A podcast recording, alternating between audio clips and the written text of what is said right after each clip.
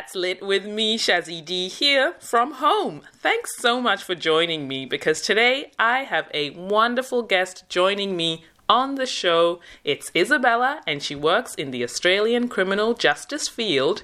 Isabella, welcome to the show. Really glad to be talking to you today. Thanks for having me. Not a problem at all. So, Isabella, can you talk a little bit about, you know, your work in criminal justice? Yeah, so I guess I started this career working with young people, predominantly those who have been impacted by both the welfare and the criminal justice system. By, I guess, um, and there's sort of a few elements to the role in terms of part of my work is um, sort of investigating welfare related issues and then also addressing criminogenic risks, which basically means likelihood of reoffending and I guess providing interventions to ensure I mean, the best way we can that um, that changes for young people. Yeah. And so you have, you know, been involved in this field for a while. Why do you think it is so important to have, you know, people of color to be a part of, you know, this sector?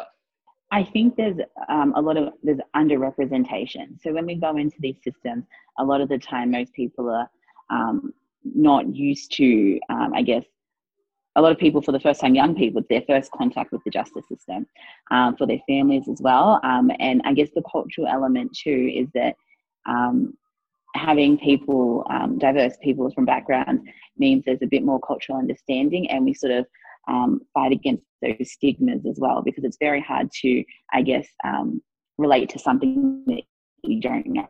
And so I feel like having more people of color working within the system provides not only representation but opportunities and understanding and I guess um, aspects and new perspective and how to deal with people from certain cultures. Not saying that because someone acts uh, is from a certain culture they'll act this way, but there's an element of understanding that comes with that. Like for example, um, a welfare example being that um, cultural customs a lot of people may have, you know, traditions that um, aren't necessarily familiar with someone who's just, uh, you know, just identifies as Australian without any other backgrounds. For instance, um, families going through, uh, participating in Ramadan, for instance, understanding what that means during the time of the interview that you might be, you know what I mean? Just having more representation means those things aren't forgotten. And in terms of like Black people in um, particular, there's a lot of issues and intergenerational trauma and things that back home and cultures and practices that might not be, that will be foreign to a lot of people within the system and having more people um, who look like you in terms of if you are being in contact with the system, I guess provides a sense of comfort. Similarly to like when um, you know the principles around you know criminal justice is about being gatekeepers of community being the reflection of the community you know by your own peers etc we're sort of around that model and at the moment unfortunately we don't have a full representation. Like i think i can count on my hands the amount of you know people of color, particularly Black people of color, who have been in the system working from you know either as lawyers, case managers, you know police officers, and it almost feels like it's an impossible thing or something that doesn't happen when it is achievable. And particularly in the times that we are in now definitely important to have that representation. And i know you know we've mentioned this kind of before is the whole idea of bias or unconscious bias, I guess, that can sometimes happen or you know you don't even realize it. Um, can you kind of talk about why you know having you know more representation can kind of minimize that element in you know the criminal justice system? Yeah i definitely i think everybody's prone to it depending on where you're from like down to culture religion and i think um, it's easy to, I guess, be aware of your own space. And if you're coming into a um, role from a particular background, you're not coming in afraid of, um, you know, the unknown in terms of what you represent as a black woman in the system. Like, um, I come into the system and I know that when I'm, you know, working with clients who are of color, I'm not judging them based on their skin. I'm not saying that they're likely to have, um, you know, to reoffend or to be guilty based on how they look or perpetuate stereotypes. And like, you know, um, whilst I think some people don't always intentionally need to fall into um, these situations about believing these stereotypes, it's very easy to do that when you don't have anything else and there's nobody there that can speak up for that group of people.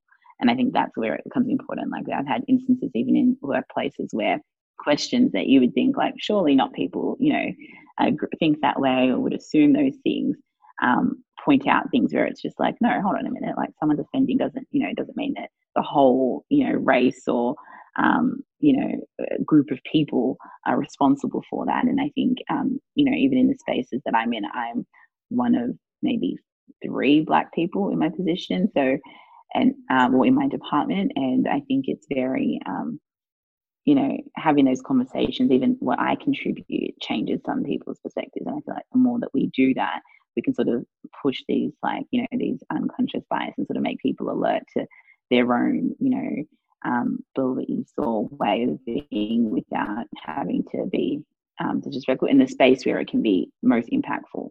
You know what I mean? Because it's one thing to be, um, you know, saying it in your conversations at home with your friends, but if it's if we're not seeing change within the system itself, it's still going to sort of reflect that. Do you know what I mean? Because who's there to say otherwise? Mm-hmm. mm-hmm. And so there was an example, I guess, or uh, a, a, case. I think it was. I think you said it was also public record, so you may be able to discuss it.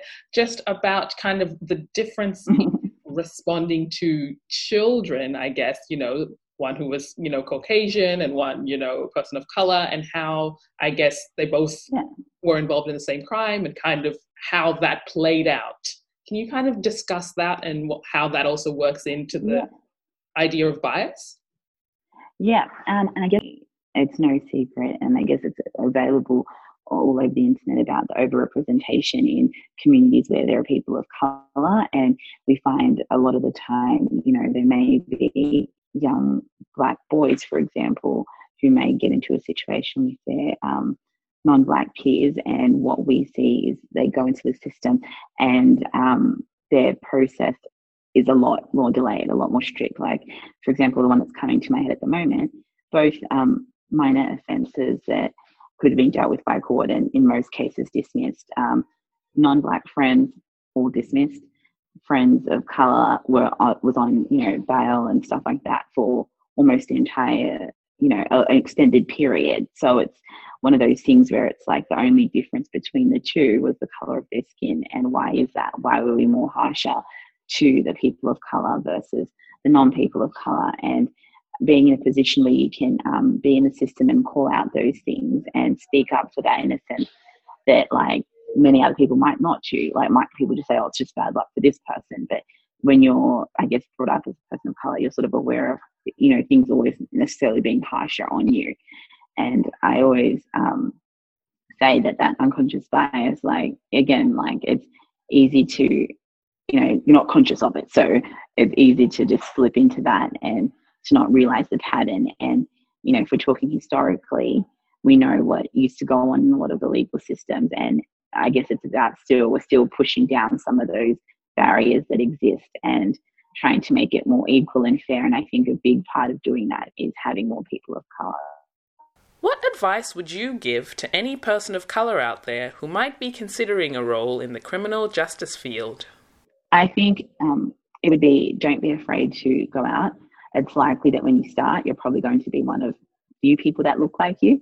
You're probably going to be at times like the token person of colour in a group um, and I think it's important to not see that as a way to dim your light, but to use that to your advantage in that you're, if you're, you know, in that position, you can use what you, you know, your lived experience to better yourself. And that can be your superpower. And um, the more, I guess, we get comfortable moving into these spaces, the easier things may be for um, people of color as well, in that um, you know, some of the racial tensions and stuff and relationships between services um, will improve. And I guess when I think of like, you know, myself being a young person, when you had all of the um, various emergency services or criminal justice fields, like it was very rare, or I can't even think of a time, to be honest, where it was someone that looked like me.